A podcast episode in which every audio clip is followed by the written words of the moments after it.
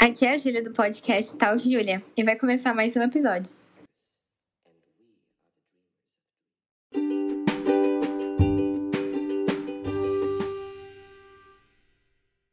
No episódio de hoje eu vou falar sobre meu mochilão para África que eu fiz de dezembro de 2019 até janeiro de 2020, que muitas pessoas me perguntam como foi minha experiência, para falar um pouco mais sobre a comida, a cultura, qual dinheiro que usa eu decidi fazer um podcast porque acredito que tem muita gente interessada em saber isso, ou apenas curiosidade, igual eu. Bom, eu saí daqui de São Paulo dia 17 de dezembro de 2019 e eu fui até Joanesburgo apenas para fazer uma escala. E foi em torno de umas 8 horas, 8 horas, 9 horas o voo. E depois de Joanesburgo eu fui para Zâmbia, que foi meu primeiro país que eu fiquei, que também é umas duas horas.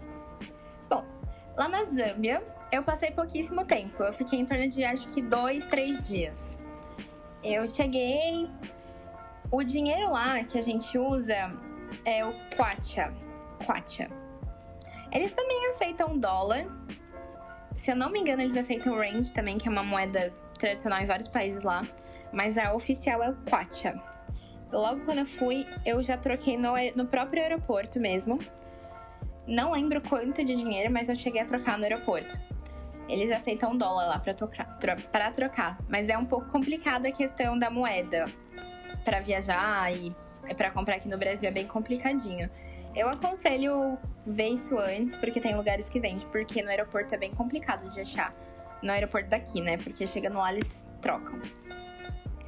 E a primeira coisa que eu fiz quando eu cheguei, sendo bem sincera, eu descansei, porque eu estava morta. Mas foi, eu cheguei cedinho, então deu tempo de aproveitar o resto do dia. É, eu fui visitar o Victoria Falls, que é a maior cachoeira que tem no mundo. Ela é simplesmente linda e ela fica na divisa entre a Zâmbia e o Zimbábue. Então tem uma ponte gigantesca lá no meio, durante é, perto dessas cataratas, cachoeiras na verdade, e é Juro, a vista é tudo lindo. O dia que eu fui, eu tive muita sorte, porque além de estar um sol tinha um arco-íris bem no meio da, da cachoeira, então ficou assim divino. E para você entrar nesse Victoria Falls, é como se fosse um parque bem grande. E tem várias trilhas lá dentro. É, é um grande jardim, assim. E você tem a opção. Porque assim, você vai andando, aí tem um mapinha bem na entrada. Tem umas trilhas que são em torno de uma hora, duas horas, meia hora. Você escolhe. Mas no fim dessa trilha você chega na, na parte que você pode observar o Victoria Falls, né? Porque ele fica um pouco mais afastado, mas nada cansativo. É uma trilha bem assim reta, não tem nenhuma inclinação. Porém, eu fiz a mais curta, eu fiz a de uma hora, mas tinha umas longas. Eu me arrependi de não ter feito uma longa, porque o dia tava muito lindo, dava pra ter aproveitado. Também tem um lugar lá no Victoria Falls que você pode escolher, que é um pouquinho, um pouquinho mais longe. Eu acho que dura em torno de uma hora e meia, até duas horas, uma trilhazinha que é Devil's Pool. A piscina do diabo, que chama, né? É, você pode ir de biquíni lá. E é como se fosse uma piscina mesmo, em cima da catarata, que você pode chegar a deitar e ficar nadando ali. É um pouco perigoso para quem tem medo de altura. É, eu não aconselho. Mas tem como você ir e é bem tranquilo, assim, para chegar lá, não tem nenhuma burocracia. Você pode chegar e deitar na água. É como se fosse uma cachoeirinha, assim, uma mini piscininha em cima da cachoeira. Você pode chegar até a borda. Eu não sei como funciona porque eu não fui, não sei se tem algum guarda, alguma restrição ali, mas eu acredito que seja muito simples, porque não tem pagamento, não tem nada na entrada. Tem um pagamento só para entrar, mas tirando isso, lá dentro você pode fazer o que você quiser. Eu combinei só uma hora porque eu fui com um taxista, então ele falou que ele ia me esperar. E ele falou: quanto tempo você vai ficar aí dentro pra ter uma noção? Aí eu fiquei com um pouco de peso na consciência e falei: ah, uma horinha tá bom. E no, no dia seguinte, é, eu fiquei sabendo que tem um dos, um dos maiores bungee jumps lá da África, fica na Zâmbia, que é um bungee jump que fica nessa ponte que eu falei, que é entre a divisa da Zâmbia com o Zimbábue. E como faz para ir chegar nesse bungee jump? O bungee jump ele é muito, muito seguro assim, ele passa muita segurança. É, você, eles pegam até o seu peso, tudo para ter a noção de quais cordas usarem. É, eles dão a foto, pendrive, tudo isso no mesmo dia para você. É, pede seu e-mail também caso dê algum erro. Eu gostei bastante. Só o preço das fotos do Bandjump que eu achei um pouquinho caro, mas o preço do Bandjump em si, eu não achei nada.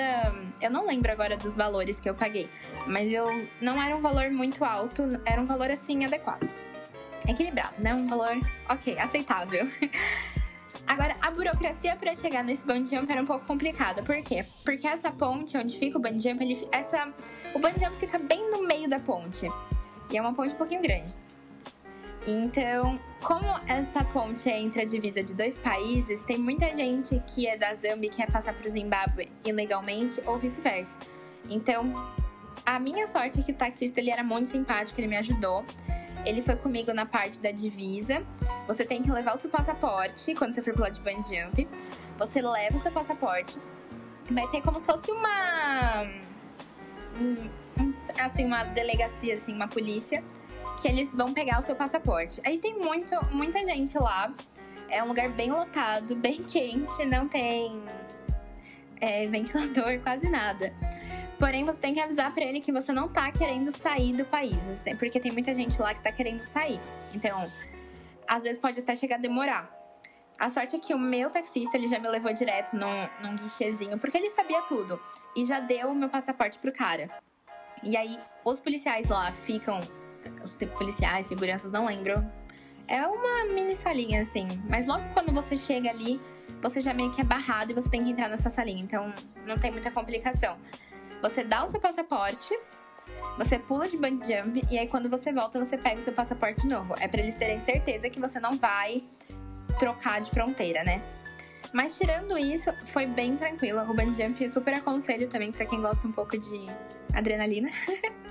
Se eu não me engano, ele tem cento, 117 metros o bungee jump. Eu achei super super legal. E é lindo, porque o bungee jump ele tem a vista, assim, para as próprias cachoeiras do Victoria Falls, que é divino. E embaixo tem o, né, o, a continuação né, da cachoeira, o rio. E tem muita gente que tá fazendo rafting lá embaixo. Então toda vez que alguém vai pular do bungee jump, os barquinhos ficam parados lá embaixo olhando. É bem, é bem legal. E na ponte, muita gente. Tem muito vendedor ambulante nessa ponte. Muito vendedor ambulante. Então, é bom você ter noção disso, né? Pra quando você for, caso vocês forem um dia, terem noção dos vendedores ambulantes. Mas o preço é bem tranquilo, caso queira comprar alguma lembrancinha. Eu até aconselho comprar lembrancinha de vendedores ambulantes, porque eu deixei tudo para comprar no final da viagem e em shopping, essas coisas é muito caro. Muito caro mesmo. E é difícil você ver nas ruas principais. São mais em pontos turísticos que você acha. Porque não tem essas lojinhas. É, é, é só perto dos pontos turísticos mesmo. E, então costuma ser cheio. Então, caso você vá, já aproveita e já compra lá na hora, não fique deixando para depois. Bom, aí depois disso, eu ia me encontrar com a turma do mochilão, porque o mochilão que eu fiz foi para uma empresa, uma empresa africana mesmo. Então eu saí daqui do Brasil sozinha, eu fiz todas as questões sozinhas lá, viajar, táxi. Porém, a gente marcou de se encontrar num lugar, num restaurante específico, com a própria turma e a gente já ia sair de lá. Então já era pra levar mala, já ter feito o check-out. A sorte é que era no restaurante do hotel que eu fiz, né? Eu fiz até pensando nisso. Eu já agendei no próprio hotel que ia ser no restaurante lá. À noite do bungee jump eu me encontrei com eles e eles falaram: pô, amanhã de manhã a gente já vai sair e a gente vai começar pra pegar a estrada pra ir pra Botsuana. Então eu já fiz o check-out, tudo certinho. As comidas, assim, eu achei no restaurante, pelo menos em hotel, as comidas têm de tudo, assim, sabe? Tem massa, tem hambúrguer, nada muito diferente, não. Aí a gente foi pra Botsuana. Botsuana, o caminho. Algumas viagens eram bem longuinhas, assim, chegava em torno de 3 a 4 horas dentro do. Era um ônibus bem grande que a gente pegou.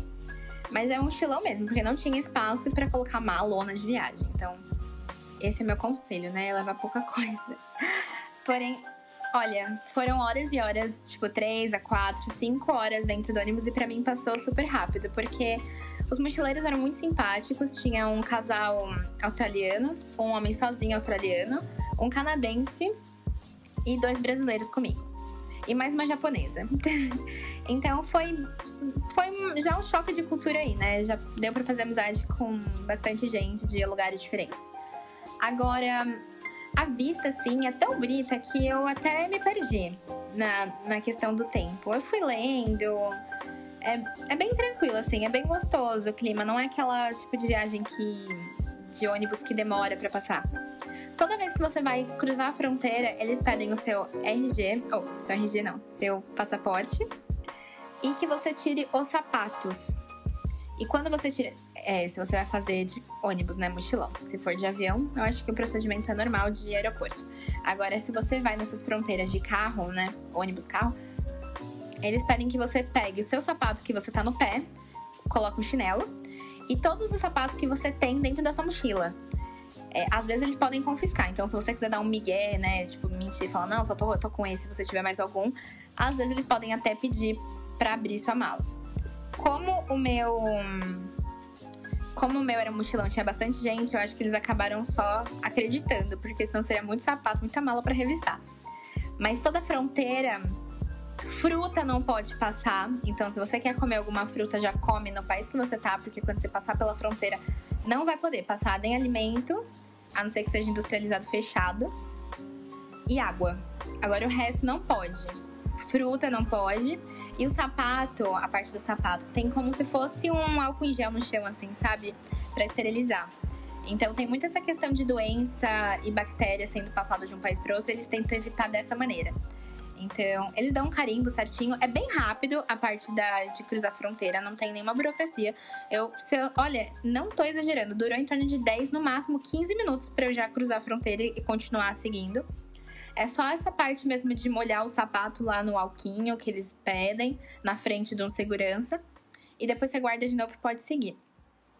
Quando eu cheguei em Botsuana, a moeda lá é pula, então a gente teve que trocar. Vários lugares lá trocam também, então não, não é muito problema não.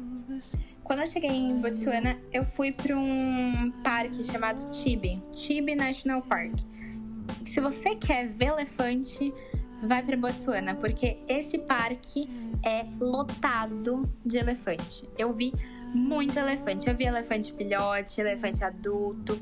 Eu vi de tudo. Tinha muito, assim. Eu perdi as contas. Se eu falar que tinha 200 elefantes, eu não sei se eu eu, não sei se nem tá certo minha conta, porque acredito que tinha até mais.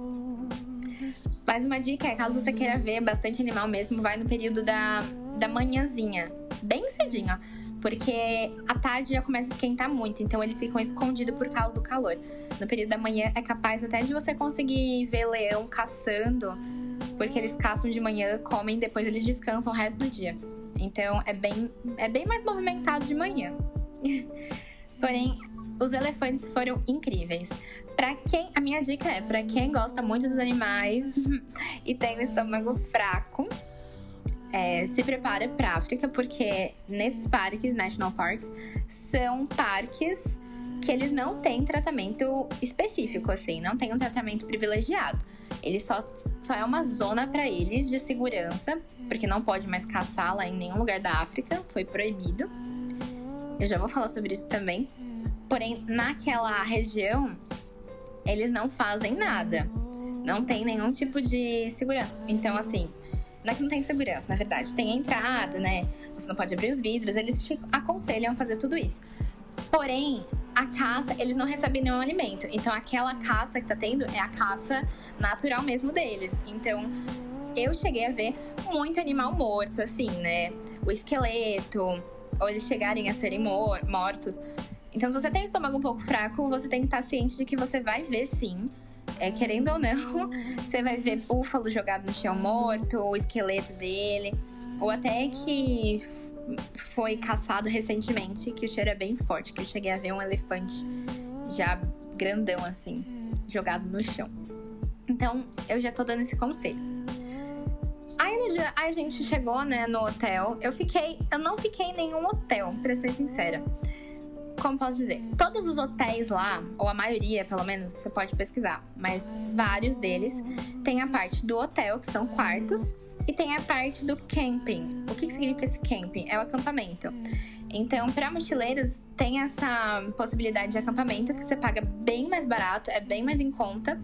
Porém, comida, tudo isso não está disponível, somente a piscina, né? Mas, se tiver piscina. e Wi-Fi. Mas tem banheiro, só que é banheiro comunitário. E tem, as, tem a parte da fogueira e tem uma parte que também é meio que uma churrasqueira. Então você leva o seu próprio alimento e você pode cozinhar. E aí tem água para caso você queira uma cozinha. Eles disponibilizam isso para os mochileiros. Então eu tava dormindo em barraca. Todo dia eu chegava, montava barraca. De manhã a gente saía, desmontava barraca. E fazia fazendo a própria comida, cortando, aquecendo. É, nada industrializado. A gente estava realmente fazendo como se fosse um churrasco todo dia para preparar a própria salada. Mas nada demais, né? Só que, como tinha bastante gente, era bem mais rápido o procedimento. E o banheiro, assim, olha, tudo que eu peguei foi bem limpo, assim, nada sujo. Principalmente esses que são de hotéis, eu achei tudo ótimo. Não tenho que reclamar da. Da parte. Da, da questão. da comodidade, assim, de ficar. Acomodação, não posso reclamar da acomodação, porque eu gostei bastante. Aí a gente foi, montou as barracas, tudo certinho. E a gente fez um passeio, porque a gente fez um passeio para conhecer uma tribo. Todo mundo mochilão. Tinha as opções no mochilão, né? Quem quer fazer algum passeio faz, quem não quer não faz. Mas tava todo mundo muito amigo, assim, então a gente fez quase todo mundo junto. Mas nesses hotéis eles chegam a dar alguns passeios que você pode pagar à parte. Eu fiz, eu fui andar de cavalo e fazer tipo um, um, safari a cavalo. Foi bem legal, porque a cavalo é meio que da mesma família que a zebra. Então as zebras chegavam muito perto de você, tipo, é, focinho com focinho do cavalo. Então você podia ver bem de pertinho mesmo, coisa que não é tão fácil ver quando você tá no, no carro, né? No, ou no ônibus. Mas, enfim, eu fui conhecer uma tribo, uma tribo tradicional, original da de Botsuana e a gente conversou com eles. Eu passei durante o dia uma hora e meia, duas horas. Eles sempre aceitam um tipo de gorjeta, um, um já tem o pagamento incluso. Porém, é, a própria tribo eles gostam de receber um pagamento, porque tem muita gente que quer tirar foto deles e tal. E é uma falta de educação você sair tirando foto deles. Então eles falam que eles dão total autorização, né, para se sentir confortável. Mas para pedir foto com eles assim, é sempre bom perguntar antes de sair tirando foto porque vai de tribo para tribo. Porém, a gente fez esse passeio e tinha uma intérprete que ela estava falando tudo, porque eles estavam conversando com a gente de com a língua nativa deles. Eu não me lembro qual era o nome da tribo ou qual era a língua nativa deles. Porém, foi muito interessante. A gente foi meio que fazer uma simulação de caça com eles. A gente tá no meio da floresta e tudo mais. Eles com as roupas próprias, assim, couro de animal, tudo que eles faziam eles mostraram pra gente, tem umas, tipo, umas, uns insetos, umas larvas, assim, e eles ai, comeram na minha frente, apertava, assim, e comia somente a parte de dentro da larva. Eu até ajudei a eles a acharem, que é umas verdinhas, assim, bem fácil. Mas é, é bem realístico. Você tem que nesse passeio, nesse, nessa.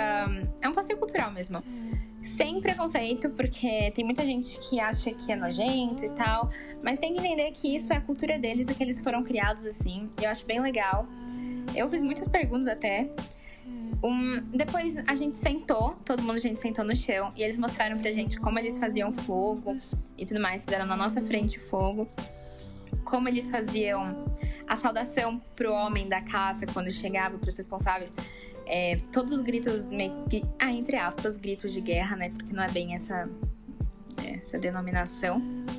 Mas tudo foi muito interessante. É, a gente estava conversando.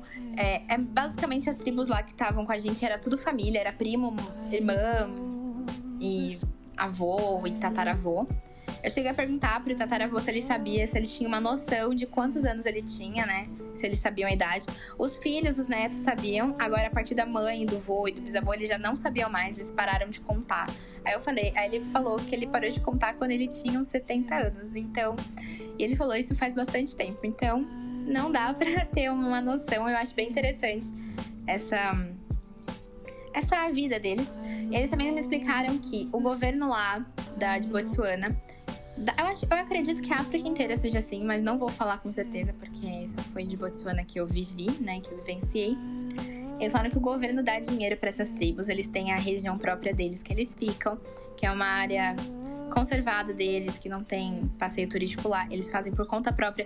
Eles se locomovem para outros lugares, né? Tipo, para hotéis, para oferecer esse tipo de passeio para poder mostrar um pouco mais sobre a cultura deles, mas a área que eles vivem não é turística. E o governo de Botsuana oferece, dá dinheiro, uma ajuda é, alimentícia. Ou seja, a caça foi proibida. Então, o governo dá dinheiro para eles no mercado comprar carne, mas além disso, eles falaram que além disso eles não compram mais nada. Eles realmente só compram carne. Eles não compram roupa, não compram sapato, não compram é, alimentos industriais da vida, assim, americanizados, nada disso. É somente a carne mesmo, crua. E eles voltam e fazem do jeito deles. Porém, é, eles demonstraram pra gente como era feita a caça antes, como que era a, a lança, como que ela era produzida, com o que eles montaram na nossa frente. Então, assim, foi bem, bem, bem interessante. Eu super aconselho, caso vocês tenham a oportunidade de fazer esse passeio, porque eu, eu particularmente gostei muito. Aí no dia seguinte a gente foi para uma ilha. Essa ilha é uma ilha numa região lá de Botsuana. Ela fica uma hora da, da região que a gente estava. E você vai como se fosse uma mini canoa. São duas pessoas por canoa e mais a, a moça que vai remando. A canoa, ela é um palmo assim da água. Sua bunda é quase a bunda é quase colada na água. Se você colocar o braço para fora já encosta na água. E tem muito crocodilo lá. Então, e hipopótamo. Então, é meio que um risco você ir para lá. Mas eu fui, né? Uma hora a gente foi e a gente pernoitou naquela ilha. A gente passou a tarde, dormiu e depois a gente voltou. Mas foi bem interessante. A gente chegou nessa ilha, é, a gente pôde ver. É uma hora, né? Então, é uma hora debaixo de um sol. Eles até oferecem guarda, guarda-sol, guarda-chuva, assim, né? Guarda, guarda-sol para proteger. E, e eles são bem simpáticos, eles vão conversando entre eles, né? Porque eu não entendia nada da língua deles, que eles falam do dialeto. Mas eu fui no barco com o canadense, então a gente foi conversando. Eu e o canadense, a gente foi conversando. Foi bem legal. Eu aconselho fazer um mochilão com mais pessoas, né? Tem gente que gosta de fazer sozinho, mas eu acho que esse é um tipo de viagem que é gostoso fazer em grupo. Eu, pelo menos, eu já fiz um mochilão também pra, pra Europa. É, na verdade, Europa não. Pra para o Reino Unido, para todos os países do Reino Unido. E eu acho que, assim, o tipo de mochilão é super diferente, né? Esse para África, eu acho que tem um estilo muito mais grupo de gente do que sozinho. Mas aí é de cada um, né? É só a minha opinião. Mas enfim, continuando, a gente foi numa canoa, tipo um barco. Tem um nome específico para esse barco, é como se fosse uma, uma canoazinha. É bem legal, só tem que levar uma mochilinha bem pequena nada muito grande, porque nem cabe, né, na, na, canoa. Eu levei só uma mochila de com uma roupa pra pernoitar e a minha mala ficou no nosso ônibus que ficou lá na cidade, entendeu? Mas super seguro, com cadeado tudo mais. E eles passaram a noite com a gente lá. O que acontece? Quando você chega perto da ilha, tem muito hipopótamo lá. Então, é, quando a gente está chegando perto da ilha, é necessário silêncio. Não pode ter barulho, não pode ter nenhum barulho alto. É, eles até aconselham ficar em silêncio, não falar nada mesmo. Por quê? Porque os hipopótamos, eles são animais é, vegetarianos, né? Herbívoros. Eles não comem carne, carne nenhuma, nem carne humana, nem carne animal. Porém, eles são muito. são animais. É, como posso dizer? Eles são muito protetores. Então, se eles se sentirem ameaçados e que você está tentando ameaçar ele no próprio habitat natural dele, ele vai te atacar querendo ou não. E te garanto, você não vai querer ser atacado por hipopótamo, porque a boca dele é o tamanho de cinco corpos meus. Então eu me recuso. Porém, eles são bem ferozes. Você pode até achar, nossa, hipopótamo que bonitinho, como pode ser? Não, eles são realmente são bem agressivos quando eles são irritados. Então, o silêncio é necessário para isso, para eles não se sentirem ameaçados. Eu vi um bem de perto, eu vi assim um, acho que 5, 10 metros de distância. Um não, né? Vários. Eles estavam todos em frente assim à ilha, deu até. A gente foi em silêncio total. Mas. Tirando isso, não tem do que se preocupar. Tirando todo esse perrengue para chegar na ilha, é, toda essa questão de silêncio, hipopótamo, solo de pouca mala, de ser uma hora e outra, você não pode se mexer na canoa, você tem que ficar numa posição específica, porque se você cambalear um pouco para um lado ou para o outro, a canoa pode virar. E você pode derrubar a moça que ela tá em pé remando. então é um, uma hora assim meio sofrida, mas nada nada muito relevante. Quando a gente chegou nessa ilha, a gente pôde fazer um passeio. Até o moço que tava no mochilão, que ele era meio que o guia do mochilão que tava com a gente. Super, super, super simpático.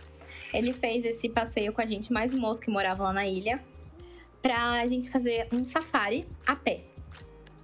Esse safari a pé foi incrível.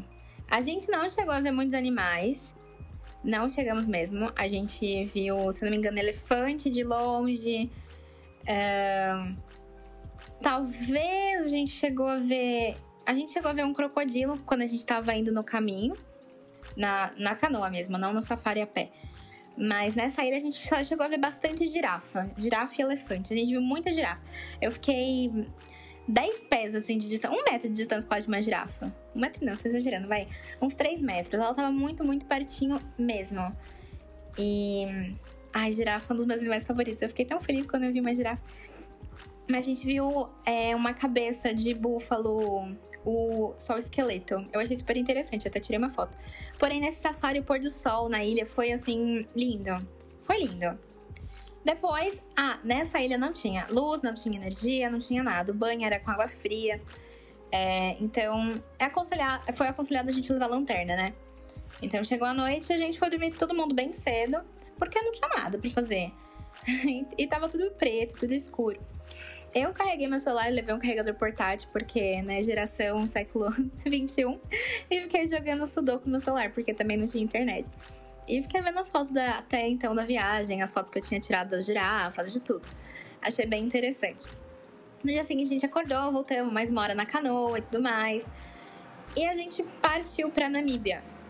Quando a gente chegou pra Namíbia, a primeira coisa que a gente foi, fez, perdão, que a gente fez foi entrar no Etosha, Etosha Park. Esse Etosha Park é incrível, incrível. Namíbia de todos, assim, eu acho que foi um dos países mais complexos, eu posso dizer, porque é um dos países mais modernos que tem lá, assim, mais, é, mais tecnológicos, mais evoluídos e tal. Eu gostei muito da, de ir pra e Zâmbia, mas eu achei a Namíbia muito, muito incrível para tudo. Tanto a parte turística, tanto a, par, a parte.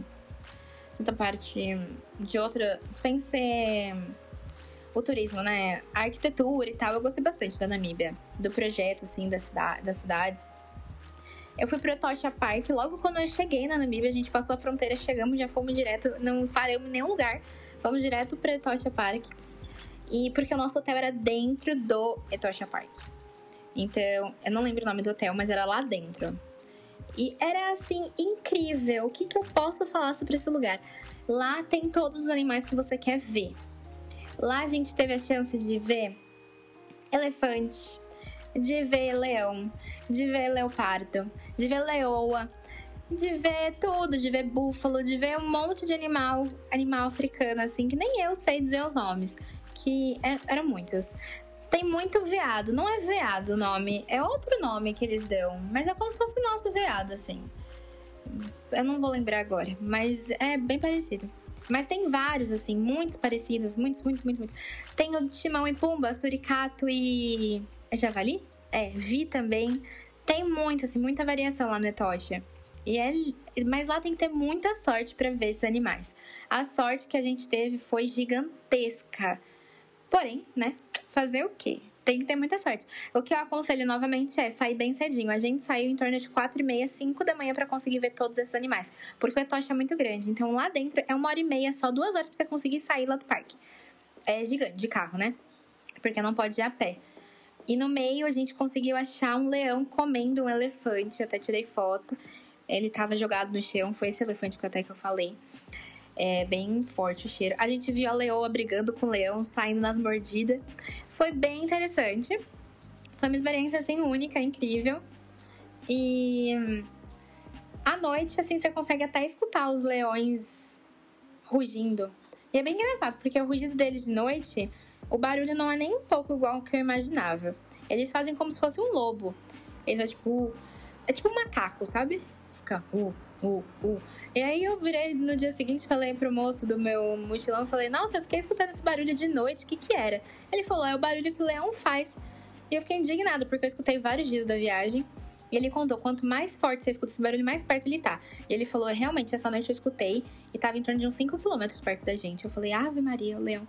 Mas é tudo fechado lá no hotel, né? E os animais estão é, acostumados com isso. Então, eu fiquei bem curiosa nessa parte de poder escutar os animais à noite, porque eu não sabia o que, que era. E nunca na minha cabeça passou que esse barulho fosse de um leão, né? Mas a gente vivendo e aprendendo. Tem que ter muita sorte mesmo. Apesar, essa questão do Etosha Park desses todos, de, de todos esses animais, existe uma expressão lá que é utilizada, não sei se vocês conhecem, mas eu vou explicar, que chama Big Five. O que significa Big Five? Os grandes cinco. São os grandes cinco mamíferos da África, que são. que é o leão. Meu Deus, deixa eu tentar lembrar. é o leão, a, o elefante africano, o leopardo, o búfalo e o rinoceronte. Eu contei. Pera. Leão, elefante, leopardo, búfalo e rinoceronte. Isso, são cinco. São esses cinco. Então, se você tiver sorte de ver os Big Fives da África, você é muito sortudo, porque são os animais mais difíceis de ver. E eu tive a sorte. O rinoceronte também é uma gracinha. Bom, depois disso, que a gente saiu de Tocha Park, a gente ficou hospedada, a gente passou uma tarde livre, a gente foi para um hotel, ficamos na tarde livre, que era perto do, do deserto da Namíbia. É, mas era na parte da cidade. Isso daí era bem cidade mesmo.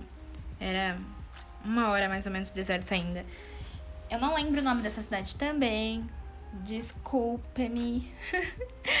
Porém, tinha. É, eu gostei muito do contraste da cidade, porque a gente tava na rua. Eu olhava pro meu lado direito, eu conseguia ver nitidamente as dunas, assim, do deserto. Um pouco longe, afastado, assim, tipo no horizonte. Eu conseguia ver as dunas todas bonitinhas, formadas, os jipes indo para lá. E eu olhava pro meu lado esquerdo e eu conseguia ver a praia. Então, assim, eu achei um contraste muito lindo lá na Namíbia. O que eu não sei se vocês sabem. Ah, foi. Eu acho que essa cidade era. Swakopmund. Swakopmund. Essa cidade. Ou Windhoek. Windhoek. As duas são. Ah, não. Quando eu cheguei lá na Namíbia, eu fiquei em Windhoek, mas eu só passei de carro, que é a primeira cidade mais populosa lá da Namíbia. E eu fui pra. E essa que eu tô falando é Swakopmund, que é onde tem o deserto e onde tem a praia, que é a segunda mais populosa. Ela é simplesmente maravilhosa. Eu não sei se vocês sabem, porém a Namíbia ela é uma ex-colônia alemã. Então lá tem muita coisa alemã.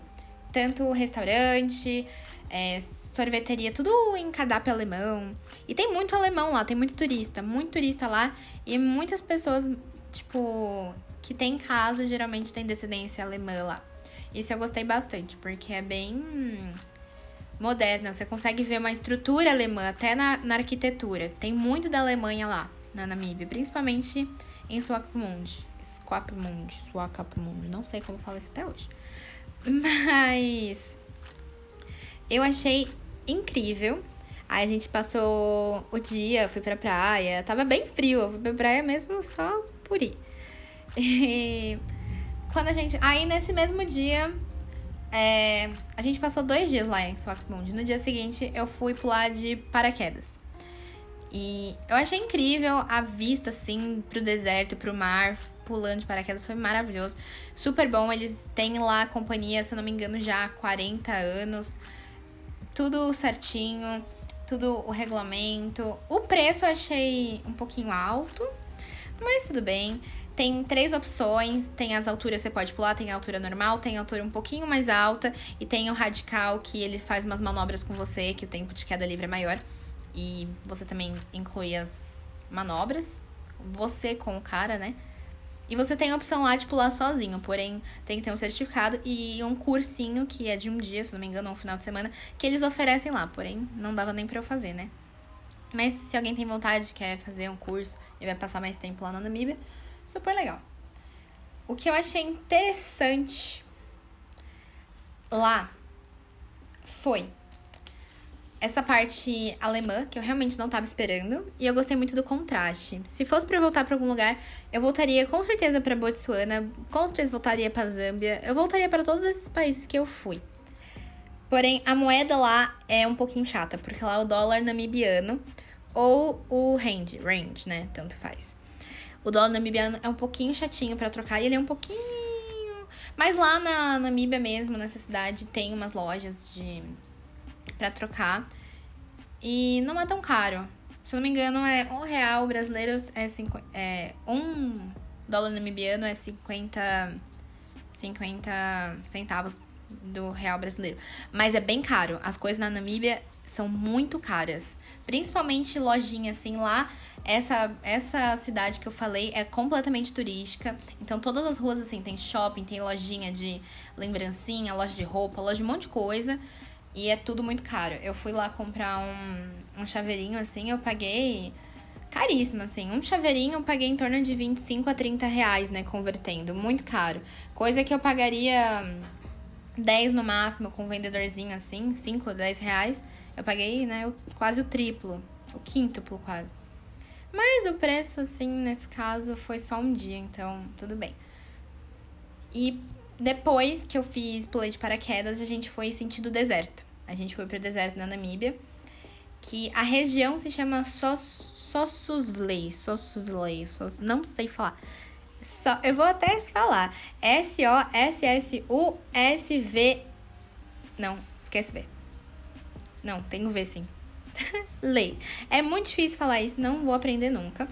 Mas é incrível. Esse deserto eu não tenho palavras para descrever o quão bonito ele é. Tem um. Ele é uma região. E aí tem a Duna 45, que é a primeira coisa que você vai ver basicamente quando você chega.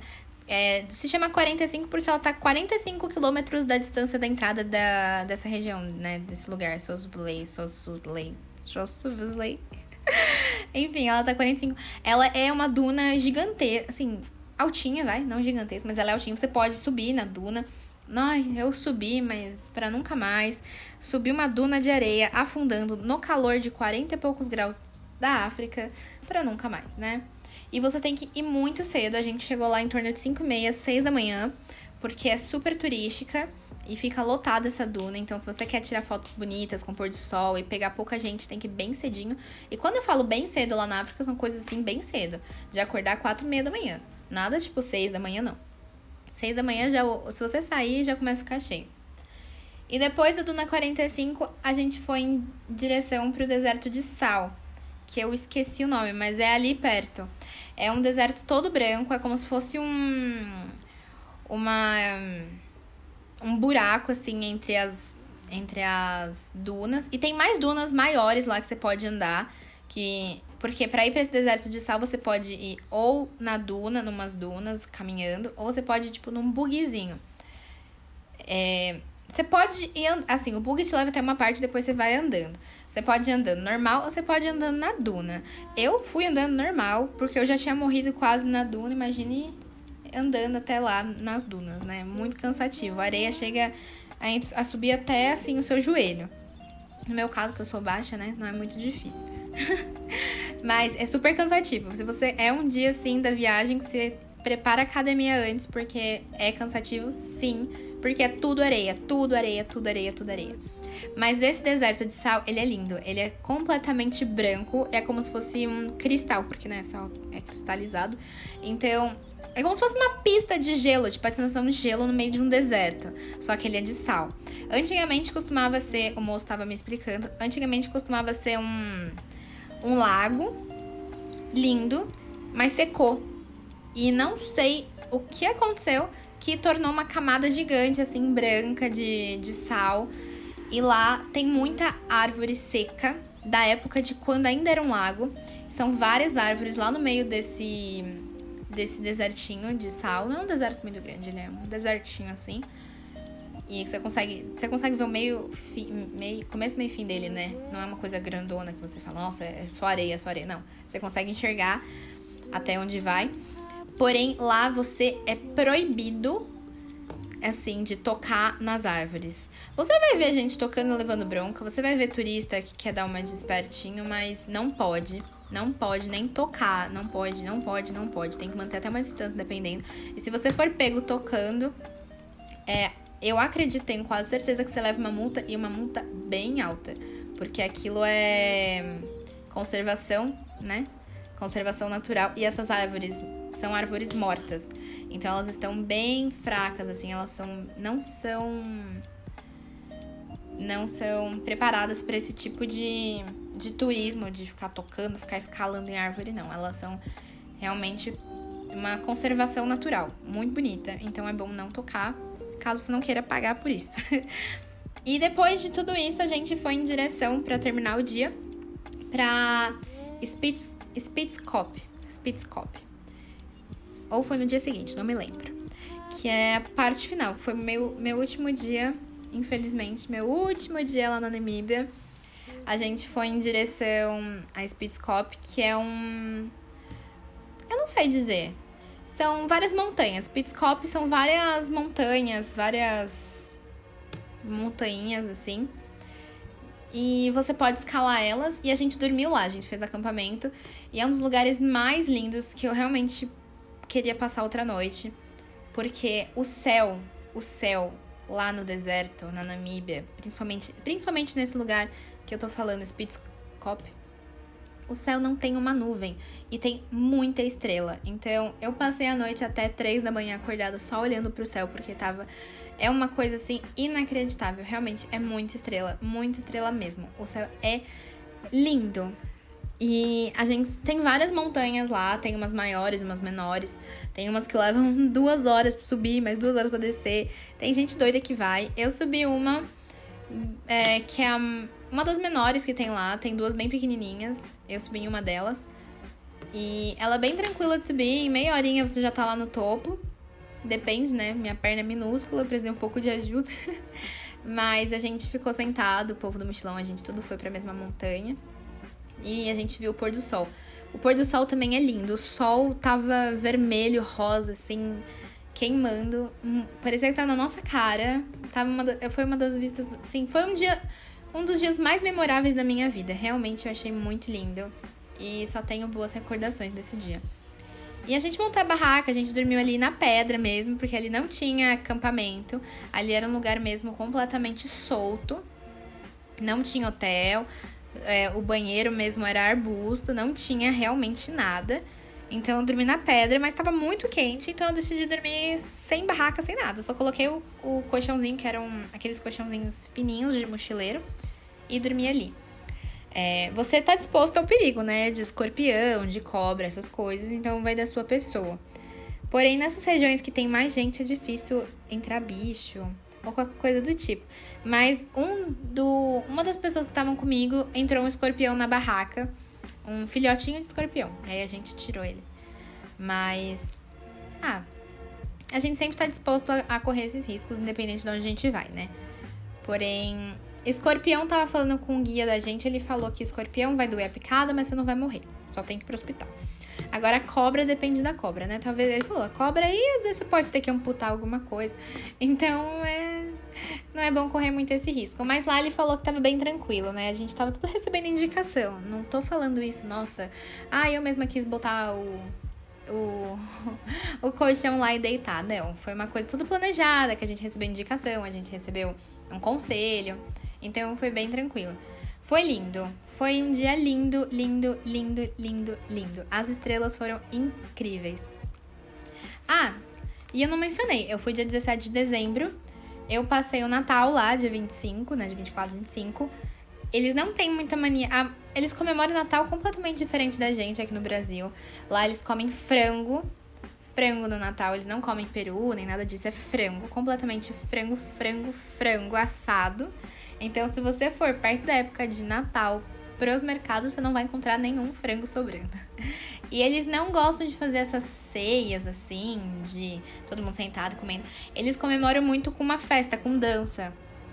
A comemoração de natalina deles é dançar. Então, muitos deles vão para clube de dança, é, fazem baile e dançam. Eu achei bem interessante, porque é bem mais simples e bem mais divertido, né? Eu gostei bastante. E eu passei o ano novo lá também. Minha mãe quase morreu do coração, sim, porque eu tava sem internet, sem sinal. Todos esses dias que eu estava lá, eu tava sem internet sem sinal. Era raramente que eu pegava uma conexão e dava pra mandar só uma mensagem. Mas assim, postar fotos, essas coisas. Não tive esse prazer nenhum dia. Mas para mim foi ótimo ficar desconectada. Só que, né, ninguém conseguiu me mandar Feliz Natal, Feliz Ano Novo. Pra mim não fez diferença nenhuma, mas tem muita gente que às vezes se preocupa com isso, então é aconselhável você. É bom eu estar tá te contando isso, né? Caso um dia vocês queiram ir. E falem, meu Deus do céu, a menina mentiu pra mim. A Júlia mentiu pra mim falando que tinha internet e não tinha. Então já tô avisando, é muito difícil conseguir. Olha que eu comprei um chip ir, mas esse chip não pegava nem em Botsuana e nem na Namíbia. Só pegava na África do Sul e na Zâmbia. Então, que foram os lugares que eu fui, né? Que o próximo agora. E por fim, é a África do Sul. A África do Sul, eu, eu passei pouquíssimo tempo lá na África do Sul. É, foi um dia só porque o meu voo já tava pro dia seguinte. Se eu soubesse que tinha muitas coisas para fazer na África do Sul, eu teria ficado. Mas eu achei a África do Sul completamente nem parece que tá dentro do continente africano, porque toda a arquitetura, a vibe, as pessoas, os turistas são todos diferentes, assim, são muito diferentes dos outros lugares. Ser é bem mais modernizado. Lá eles aceitam dólar, eles aceitam rand também. A África do Sul também é muito caro, muito, muito, muito caro, tudo para fazer. Mas eu não fiz nada demais lá, eu só fui. Os restaurantes são incríveis. Todos os restaurantes lá eu comi. Olha, um prato que eu comi foi muito bom lá. E eu morro de saudades. Tem uma rua que ela é completamente assim, cheia de restaurantes, que é perto da do hotel que eu fiquei. Se alguém um dia for e quiser saber, eu posso até contar qual é o nome da região até tentar lembrar qual era o nome do restaurante. Mas muito bom, super aconselho. África do Sul, você não vai passar assim, passar fome, porque a comida é muito boa. É, vale super a pena comer lá. É, e ir no restaurante mesmo, nada de comer McDonald's no shopping, tipo, ah, pra aproveitar mais o dia, fazer mais coisas. Não, realmente para, senta e come no restaurante, porque não vai se arrepender. E eu fui no, no shopping, no maior shopping que tem lá na, na África do Sul, na região, né? Na, eu acho que é o da África do Sul mesmo. Que fica perto de uma praia. Ele é gigante esse shopping. E eu só fui passar o dia mesmo, porque último dia de viagem, não cabia mais nada na mala. E eu não tinha muito o que fazer. Mas é bem legal. Tem uma roda gigante nesse shopping. Parece um grande outlet, mas é um grande shopping aberto. E tinha apresentação de rua com dança. Foi bem legal com o mágico. Eu realmente me senti super entretida. Se eu pudesse, teria passado mais tempo na África do Sul. E depois, quando eu voltei pro Brasil, a saudade já veio, né? Porém, é, eu super aconselho. Eu super aconselho essa viagem. Eu super voltaria. Em questão de as comidas africanas lá, eu não tive o prazer de, tipo, de comer muita coisa, muita variação, porque é a gente que fazia a nossa própria comida. Então, a gente fazia realmente batata assada, frango assado e salada. Nada muito além disso, porque eram as coisas mais fáceis de se fazer. Porém, é, duas coisas para falar. Eu experimentei uma comida típica que o guia no dia na, no ano novo ele falou que ele queria que a gente fosse embora, mas pelo menos experimentasse uma vez essa comida. E era como se fosse um bolinho de arroz que você é, é, primeiro você tem que pegar com a mão. É, ele falou que é uma falta de educação você pegar com garfo e faca ou com colher. Pega com uma mão só. Tem que ser com a mão direita, porque com a esquerda é falta de educação. E tem que ser somente com uma mão. Então é super complicado. É um como se fosse um bolinho de arroz, mas não é arroz aquilo, não lembro o nome. Você amassa, amassa, amassa, até ficar tipo uma coisa, uma um bolinho meio côncavo. Aí você fura com o dedão da outra mão para fazer um buraquinho. E eles dão um recheio de uma comida específica como se fosse um repolho. Você coloca o repolho e você fecha e você come. O gosto, olha, não achei ruim nem achei bom, achei ok. Eu comi, mas nada que me surpreendeu. Mas eu achei bem interessante todo o passo a passo de como comer isso e tal. Ele falou que era uma comida bem típica de lá. Me lembrou bastante como se fosse um. Um gyoza de arroz, um. Um, um mochi japonês, só que sem ser doce. Pra quem não sabe, né? São bolinhos recheados. Mas eu achei bem gostosinho até. Não achei ruim, assim. Não, não compraria, mas se me oferecessem de novo para comer, eu comeria sem problema algum. E eu achei bem interessante. E a segunda coisa que eu achei interessante falar, lá tem muito, muito besouro. E os besouros são gigantes. Mas os besouros não picam nem nada. Eles só gostam muito de voar na sua cara. Eu acho que aqueles besouros, eles têm algum problema cerebral. Porque eles são meio dissimulados. Eles não têm equilíbrio nenhum. Eles voam é, sem ser reto. Eles vão caindo. Então, é meio engraçado de ver. Toda hora vinham e batia na minha perna, na minha cara. Porém, eles são gigantes. Eles dão um tamanho assim de um. O, do, dois dedão, assim, mais ou menos. É, é o tamanho de dois dedão. E, mas falando assim, no, finalizando no final, a viagem valeu super a pena. Foi uma das minhas viagens favoritas. Eu super voltaria. Super visitaria novamente esses lugares que eu fui e tenho muita vontade de ir pro Zimbábue, que eu acabei não indo. E lá eu sei que tem muita hiena, que era um animal que eu queria ter visto e eu não consegui ver, porque a hiena é um dos meus favoritos também. O australiano que tava comigo, ele falou que antes de começar o mochilão ele tava no Zimbábue e ele me mostrou as fotos, ele viu muita hiena. E muito elefante também, muita girafa. Então, Zimbábue é, são lugares que eu tenho vontade de ir. Johannesburgo eu também tenho vontade, porque eu só fiz uma parada lá, né? Não cheguei a ficar. A cultura é, assim, incrível. Eu gostei muito de como a comunidade é em si, as pessoas se tratam lá em si. Todo mundo se conhece, todo mundo tem um grande respeito pelo outro. É, você, é muito raro, eu achei pelo menos muito raro, muito difícil ver um. Eu vou dizer um africano no geral, mas assim, eu tô falando um namibiano, um, um, uma pessoa um, da África do Sul, Botsuana, tipo, nascidos lá, sozinhos, assim, na rua. É muito difícil você ver essas pessoas caminhando sozinhas na rua. Sempre elas estão em grupo, sempre elas estão juntas, conversando, rindo. E lá eles têm muito essa questão cultural de estar tá junto, de, de não ser tão ligado ao celular. Talvez seja pela condição financeira, talvez seja pela própria cultura, não sei. Mas eles não têm muito essa questão de ficar preso a uma coisa mais tecnológica, de ficar na televisão, de ficar no celular. Eles realmente gostam de se aventurar, de fazer todo esse passeio mais natureba, naturebas, eu ia falar, mais natural da vida, de ir pra cachoeira, ir pra catarata, ir fazer trilha, de ir pra festa, de fazer comida todo mundo em grupo, de cozinhar mesmo em grupo, não cada um leva o seu prato, de cada um fazer um prato todo mundo junto essa questão mais cultural de, de grupo, assim, de harmonia, eu achei muito. Ela passou muito bem, uma energia muito boa para mim, muita positividade, assim, uma energia muito boa. Eu realmente me senti bem a viagem inteira, não me arrependo nem um pouco de ter feito. Eu gostei muito. E. E é isso. Eu pretendo realmente um dia voltar e eu espero um dia que vocês possam ir e me contem como foi, ou quem já foi que queira me contar como foi a experiência. Mas eu não tenho nada para falar mal da desses países que eu visitei.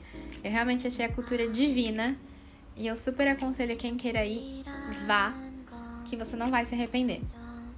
Mas meu conselho é assim: se permita, sabe? Se permita vivenciar, se permita tomar um banho gelado de cachoeira, se permita fazer uma caminhada que você não tá acostumado, se permita escalar uma montanha só pra ver o pôr do sol, é, conhecer uma tribo original de lá, ou.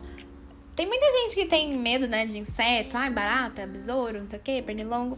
É normal, sabe? É o habitat deles. Não tem nada demais. Você vai se acostumar no segundo dia, porque são tantos que você até perde. Você até. Nem liga mais, já começa a fazer parte do seu dia a dia. Eu levei spray de repelente e nem funcionou. Passou. Passava, passava, passava. E eu comprei assim um, dos, um que é uma embalagem preta, que falam que é um dos melhores. Eu passava, passava e nada. Depois do quinto dia já nem tava mais passando. Porque eu falei, não, não tá ajudando em nada. Mas muito calor, muito calor mesmo. Eu cheguei a pegar 40 e 42 graus, assim. Sensação térmica 50, fogo. Mas. Mas não tenho nada que assim. de falar mal. Eu realmente só tenho recordações, memórias e dicas boas da África em si.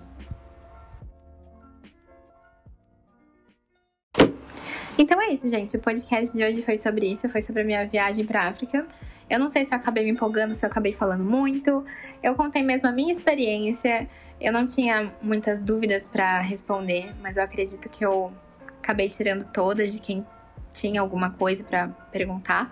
Caso não tenham, pode vir falar para mim que eu até posso pensar em fazer um outro podcast respondendo dúvidas. E só para finalizar, esse vai ser, uma, vai ser uma temporada de podcast sobre as minhas viagens, todas elas que eu acho interessante compartilhar, porque são experiências interessantes até para quem viaja. Eu gosto muito de saber sobre as experiências dos outros. Para quem quer viajar e quer saber, meu Deus, por onde eu começo, o que, que eu faço, eu super aconselho. Então, espero que vocês gostem dessa temporada. Espero que vocês tenham gostado desse episódio também. É isso. Vejo vocês no próximo episódio.